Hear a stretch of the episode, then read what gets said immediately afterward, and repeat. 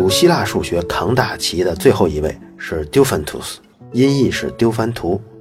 这个人的生平是极为模糊的，他连出生年月日都只是一个横跨了五百年的范围。大家猜呢？他最早出现在公元前一百五十年，最晚出现在公元后三百六十年。他之所以著名，就是因为他留下了一套著作，叫做《算术》。这套书呢，跟欧几里得的几何原理也是一样的，也是十三册。可惜，经过了欧洲中世纪的黑暗时代，只有六册幸免于难，其余的七册都永远丢失了。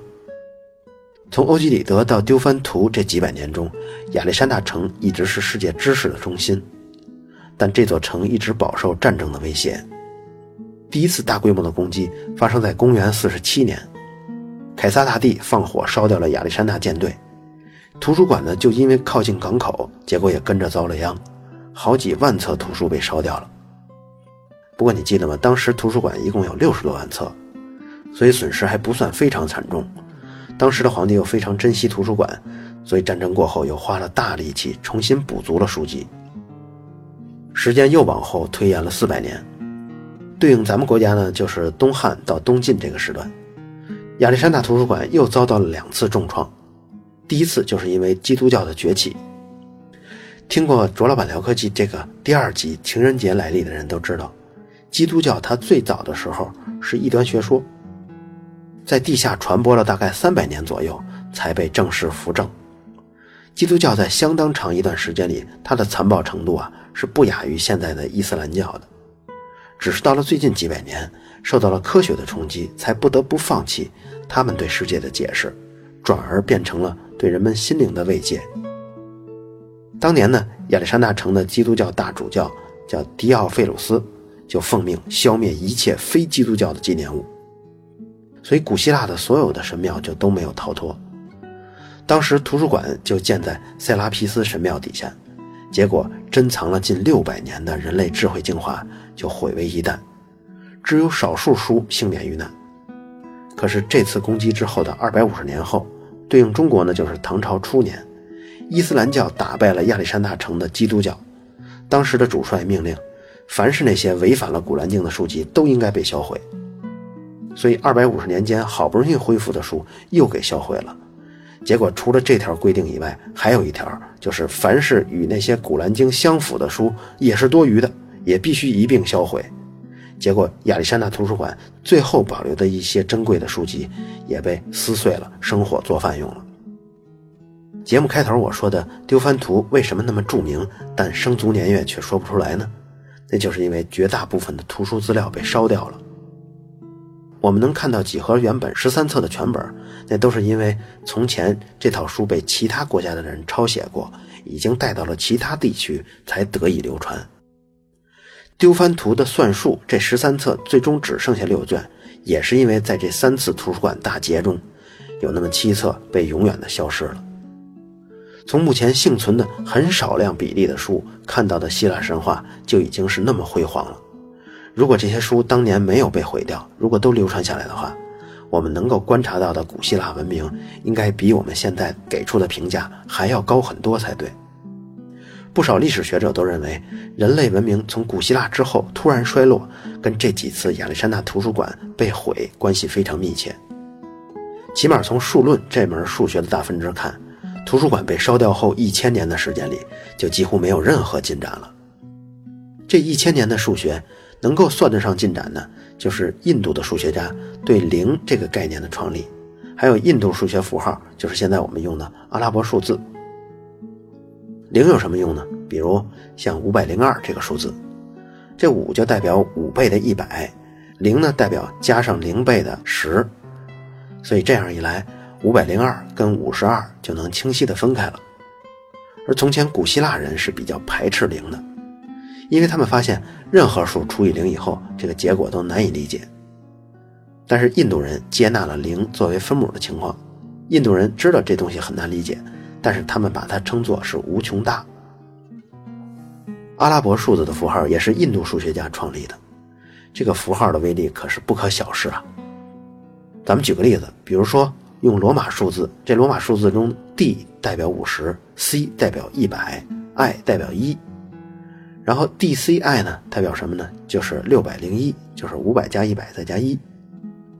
C 咱们刚才知道是一百，那么 L 呢是五十，V 呢是五，那么 CLV 就是这三个数加一起，就是代表一百五十五。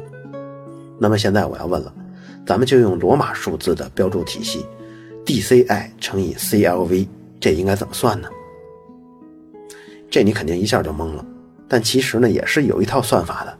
这个算法是非常复杂的，但是如果我们用阿拉伯数字六百零一乘以一百五十五，这个数啊，大家虽然口算算不出来，但是拿起笔就都可以算了。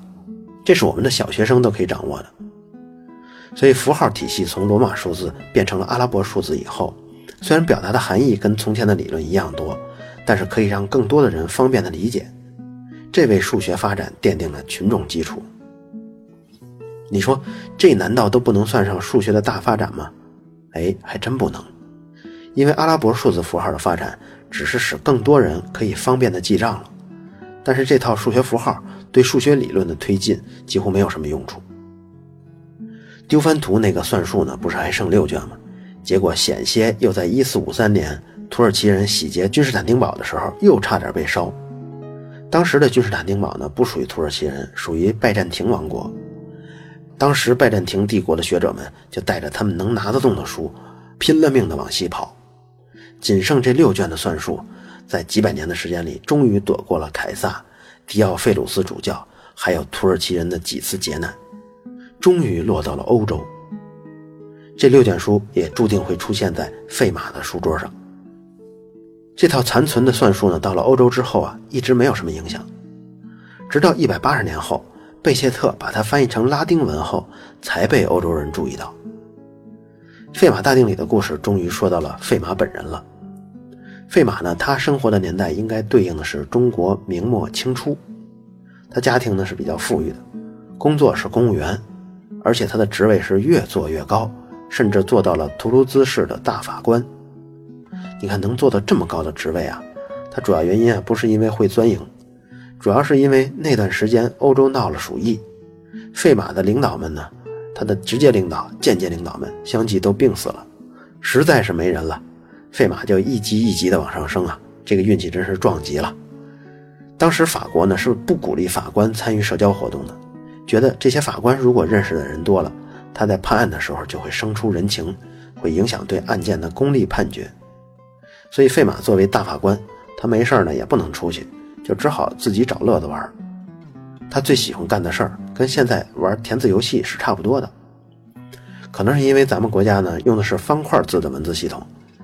你如果去美国旅游或者去欧洲旅游，你就会发现那些字母系统的国家呀，几乎从小到老填字游戏都是受欢迎的。比如说报摊专门就有小册子卖，这小册子比如四五十页，它每一页都是填字游戏。很多报纸都有一版是专门设置了填字游戏的。甚至有些超市的宣传广告单上也有这种填字游戏，很多人随身就带着一杆铅笔，铅笔的背面是橡皮，这样就能保证这个填字游戏可以一直玩下去。费马喜欢找数学题做，但那个时候可是没有什么报纸，更没有地方买趣味数学题的，所以他只能去图书馆或者是自己买书。欧洲在17世纪初数学是很不堪的，最著名的大学里只讲很浅的数学。浅到什么程度呢？大概呀，也就是讲怎么解三次方程。现代大学的模式是从1088年意大利的波罗尼亚大学设立开始了。这个大学建立了以后，大概四百年的时间里，他教授的主要课程就是神学跟法律，没有其他的课程。数学呢是经历了四百多年之后才开始教授的，而像其他的科学领域的学科，要比数学还得晚两百多年。所以，费马要想做这种思维上的体操，就只能找一些更好玩的。于是，他就买到了贝切特翻译的拉丁文版的算术。费马呢，其实对这套书有点不满意，因为他每一个命题在书中都给了完整清晰的证明。可是，费马他最喜欢干的就是证明这些问题，就是猜答案。他最喜欢的书呢，就是最好这全本都是题，没有一个答案。你看，他只是为了满足兴趣嘛。在这个基础上，费马一生很多手稿风格都是这样的。他只要发现这个题啊，自己差不多有了思路，就简要的写一下证明的步骤，就表明哎我能证了，然后具体的过程就再也不详细的论证了。他省下这些时间就去攻克下一道题。他平时时间挺富裕的，没事的时候还经常写信挑逗其他的职业数学家，比如他给别人去了一封信，这里面呢就有一个命题，邀请对方来把它证明出来。发出挑战邀请还不说吧，而且他还跟信中告诉人家说：“我费马已经把这道题证出来了。”你看他就是这么一个在数学圈到处惹是生非的这么一个性子。当时贝切特翻译版的算术印出来有这么个特征，那就是每页留白留的特别多。费马看这套书的时候呢，干脆也不单拿纸了，直接就把运算过程跟想法就写在大大的空白的边上。多亏贝切特留的空白比较多，才让费马的标注这么完整、这么系统的保留下来了。费马当时对数论类的题是最感兴趣的。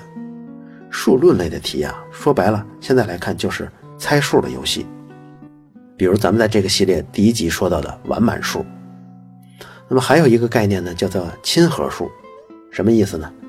就是有这么两个数啊，它正好能凑成一对儿，其中有一个数的所有的因子加起来。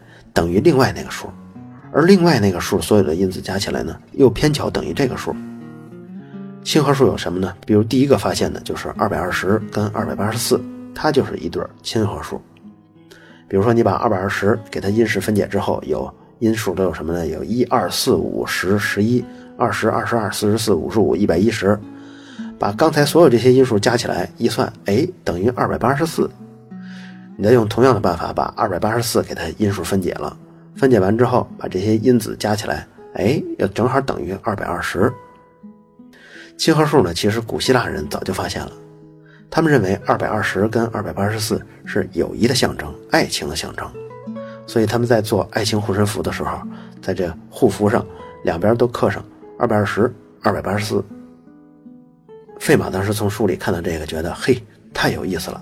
我来找第二对亲和数，算啊算，找啊找，最终发现一万七千二百九十六跟一万八千四百一十六也是一对儿。由亲和数的概念呢，费马又再往外延伸，就有了可交往数。什么叫可交往数呢？就是跟亲和数有点像，第一个数的因数之和等于第二个数，第二个数的因数之和呢等于第三个数，第三个因数之和呢又等于第一个数，这样形成了一个循环。当然，可交往数也可以更多，比如像五个数组成的循环，那也叫可交往数。费马当年就热衷于计算这些东西，当然不止费马了，其他数学家也是这样的。亲和数之后，笛卡尔找到了第三对，是九百三十六万三千五百八十四跟九百四十三万七千零五十六。你看这找的估计是挺费劲的。但在之后出现了一个神迹的人物，咱们原来也介绍过，就是欧拉。欧拉凭一己之力找到了六十二对亲和数，而且还给出了完整的计算过程。除了亲和数呢，费马还研究什么？比如像二十五是五的平方，二十七呢是三的立方。这二十五跟二十七啊，中间只隔了一个二十六，所以他就觉得二十六是加在一个平方数和一个立方数中间这么一个特殊身份的数字。所以他就试图再找下一个加在平方数跟立方数之间的。结果费马找了半天也没找着，最后自己成功的证明了二十六是整个整数中唯一一个具有这种性质的数字。听到这儿呢，大家可以回顾一下，像费马，甚至是笛卡尔，还有欧拉，他们在数学上的精力都花在这些方面了，而这些呢，就是数论这个领域的具体问题。听上去好像就是在做数字游戏，尤其是对整数做的各种规律的寻找。这里看上去并没有什么高大上的东西。如果你查看费马的生平，都会介绍他说是业余数学之王。业余比职业那都是要差很多的了，这是大家根深蒂固的一个概念。其实，在费马那个年代不是这样的，因为在他出生的那个年代，欧洲几乎就没有几个正经的数学家。当时研究数学的人没有什么地位，研究数学远远不如神职人员或者是法官。费马没事的时候就拿出书看，他就看到了《算术》这本书的第二卷，结果就遇到了毕达哥拉斯三元组。这是什么呢？就是 a 方加 b 方等于 c 方这个问题。他看到了证明。这个证明呢，就是证明有无数多组整数解可以满足 a 方加 b 方等于 c 方。他就开始琢磨了：如果要不是平方，改成立方之后，还有没有这么多解呢？或者说改成四次方呢？于是他就在算术第二卷问题八的空白处写下了几行标注：不可能将一个立方数写成两个立方数之和，或者将一个四次方数写成两个四次方数之和。总之，不能将一个高于二次幂写成两个同样次幂的数之和。又隔了一段，他又写了一行批注。我对这个命题有一个十分优美的证明，但是这里的空白处太小了，写不下。你看，这显然又是他从前的坏习惯，他就懒得费神再写出证明的每一句话了。当然了，他这种啊，并不为了发表，他也从不跟别人谈这些话题，只是为了自娱自乐，所以也无可厚非。但是他肯定想不到，这句无意间写下的标注，在未来三百多年里头会如此的著名。费马在一六六五年病逝了，欧洲数学界不少人对这个消息听到应该是暗喜的，因为在这几十年里来，费马没事就挑逗他们，这下终于死了。因为费马跟别的数学家的书信往来啊，大都不是很友好，所以那些数学家即便在公布自己的信件跟手稿的时候，费马的这些东西也都不会公布的。所以这位业余数学之王所有的成就，真的就很危险了。就很有可能遗失在历史长河之中。好在费马有一个好儿子，叫克莱蒙特·塞缪，他认定父亲一生兴趣有重大的意义，决心不能让父亲的成果被掩埋。这个儿子花了五年的时间整理费马的手稿跟书信，最终在费马去世六年后出版了特殊版的算术。这版的算术叫做附有费马评注的丢番图的算术，也就是这个版本的算术。既有贝切特当年翻译的拉丁文的算术，又按顺序添加了费马当年的标注。我把这套书的封面，还有由费马儿子整理的这一页的图片也找到了。大家如果感兴趣，可以在微信公众号中回复本期的编号一百四十六，就可以看到了。整理这套书就发现，费马当年一共在《算术》这本书中写下了几十个定理。这几十个定理中呢，大多数定理他都只写了一点点证明提示。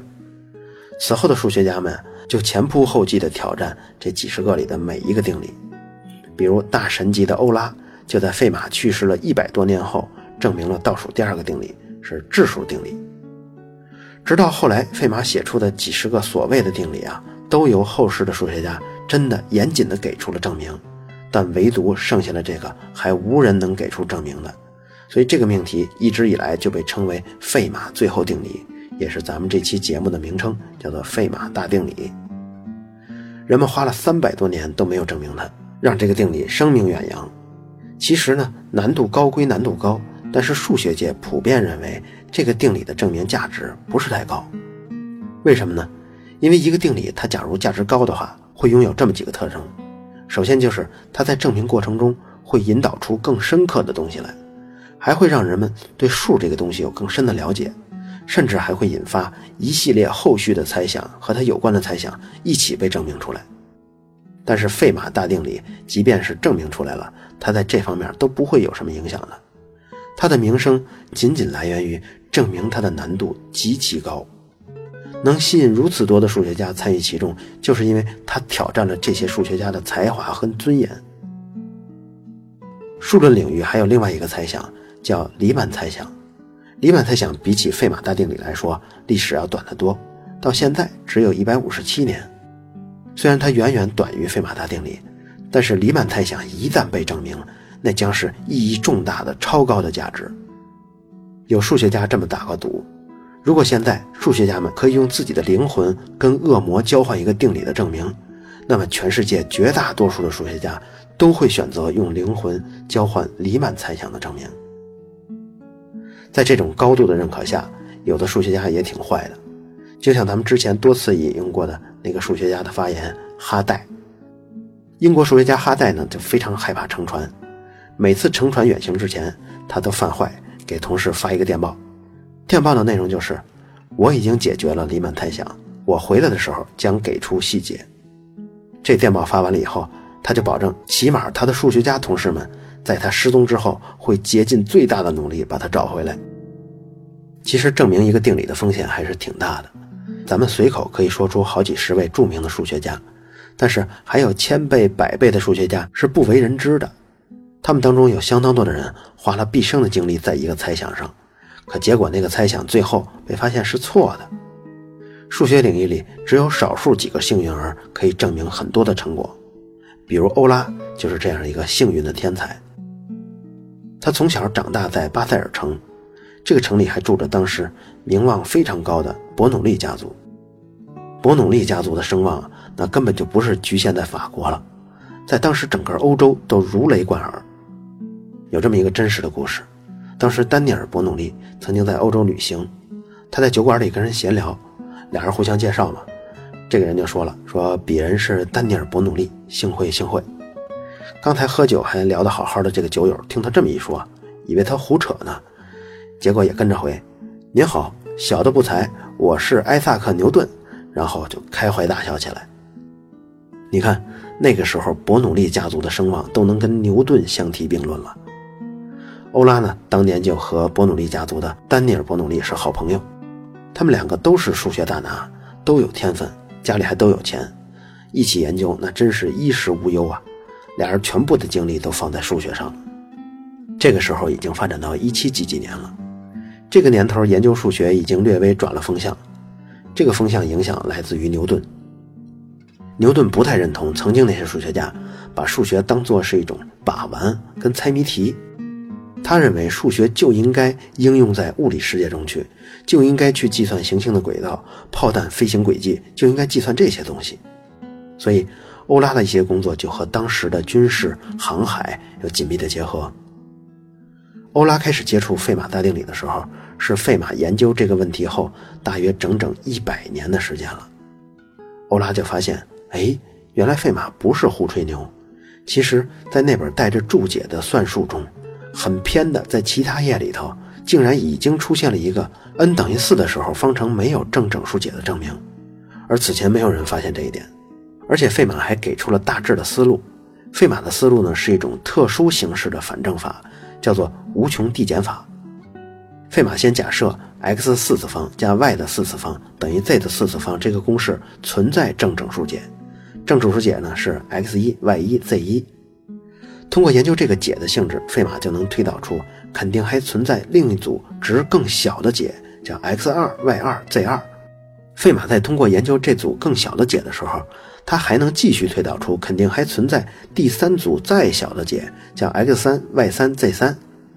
这样呢，推导就可以一直这样循环进行下去，就形成了一个逐步递减的解。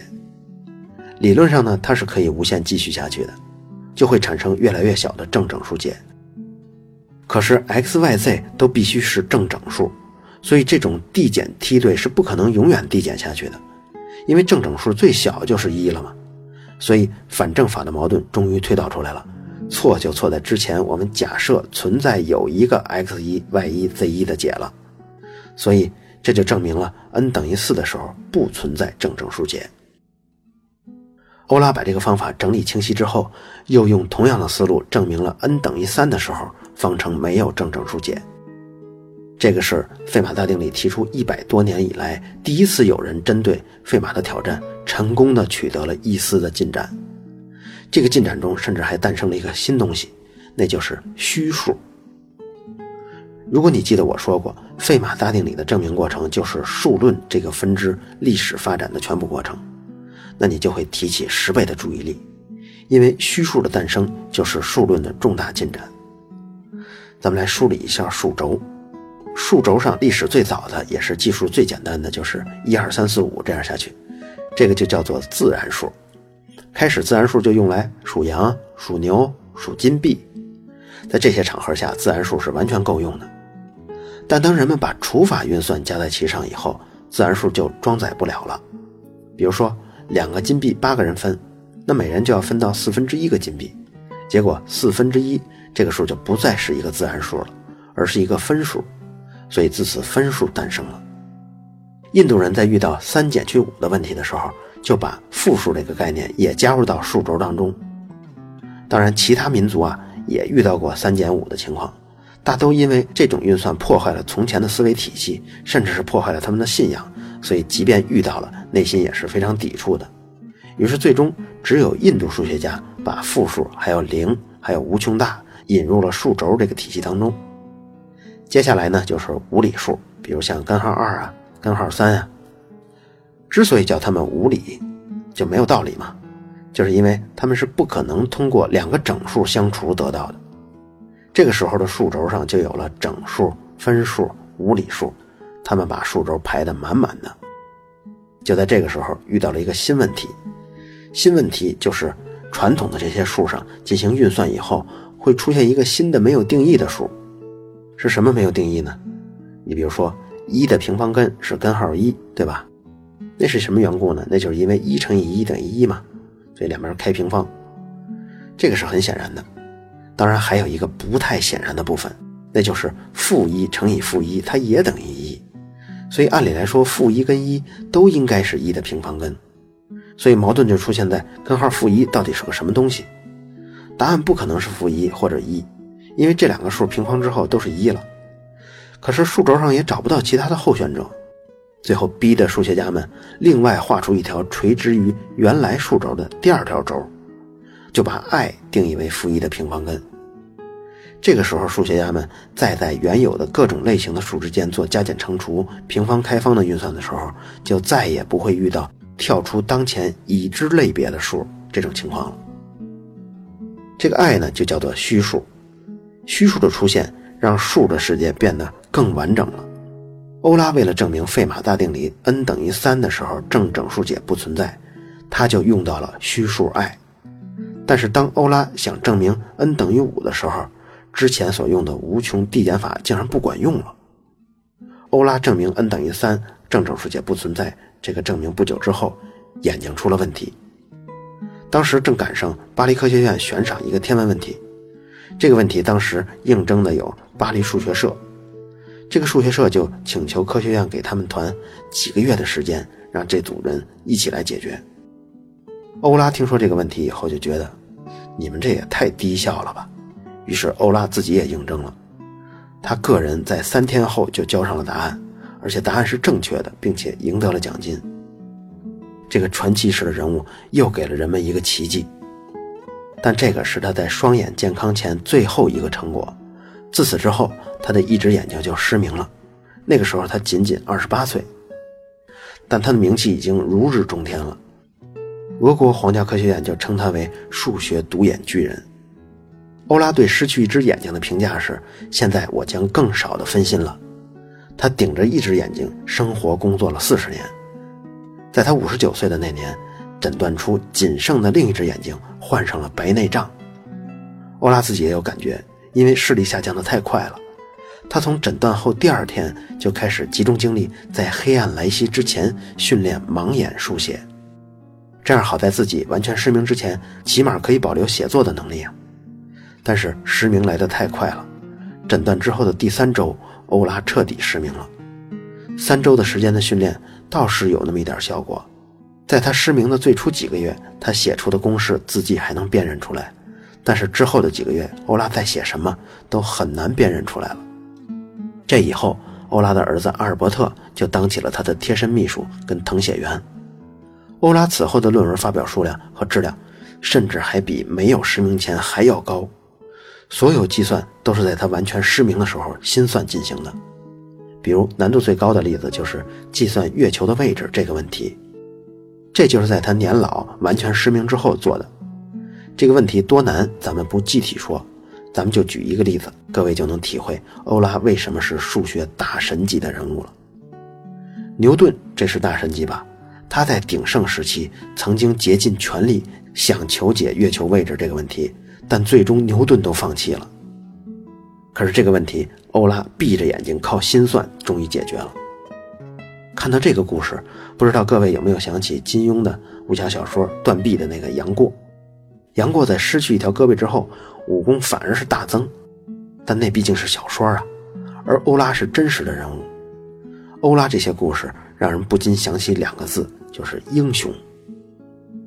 欧拉跟费马他们分别证明了 n 等于三跟 n 等于四的情况，其实呢，他们证明的远不只是这两个情况，而是幂等于三的倍数、幂等于四的倍数，这些都没有正整数解。八次方啊、九次方、十二次方、十五次方、十六次方也一概的都被证明了。虽然证明的东西很多，但是剩下的仍然是无穷多的 n 次方是没有被证明的。那么怎么来入手呢？就是从素数来入手。素数啊，也就是刚才咱们说质数。为什么素数是整个数论中核心的关注点呢？那就是因为所有非素数都可以由几个素数相乘得到。如果数论中的猜想对所有的素数都是对的，那么也就说明它对所有的整数都是对的。做比喻来说吧，素数就相当于是化学中的原子。如果有了原子，其他的结构就都能构建出来。所以素数就是整数的全部。研究整数就等于研究素数。最早认识这一点的其实也是古希腊人，所以你就说古希腊这个文明有多辉煌吧。而且是古希腊人最早严格的证明了素数有无穷多个。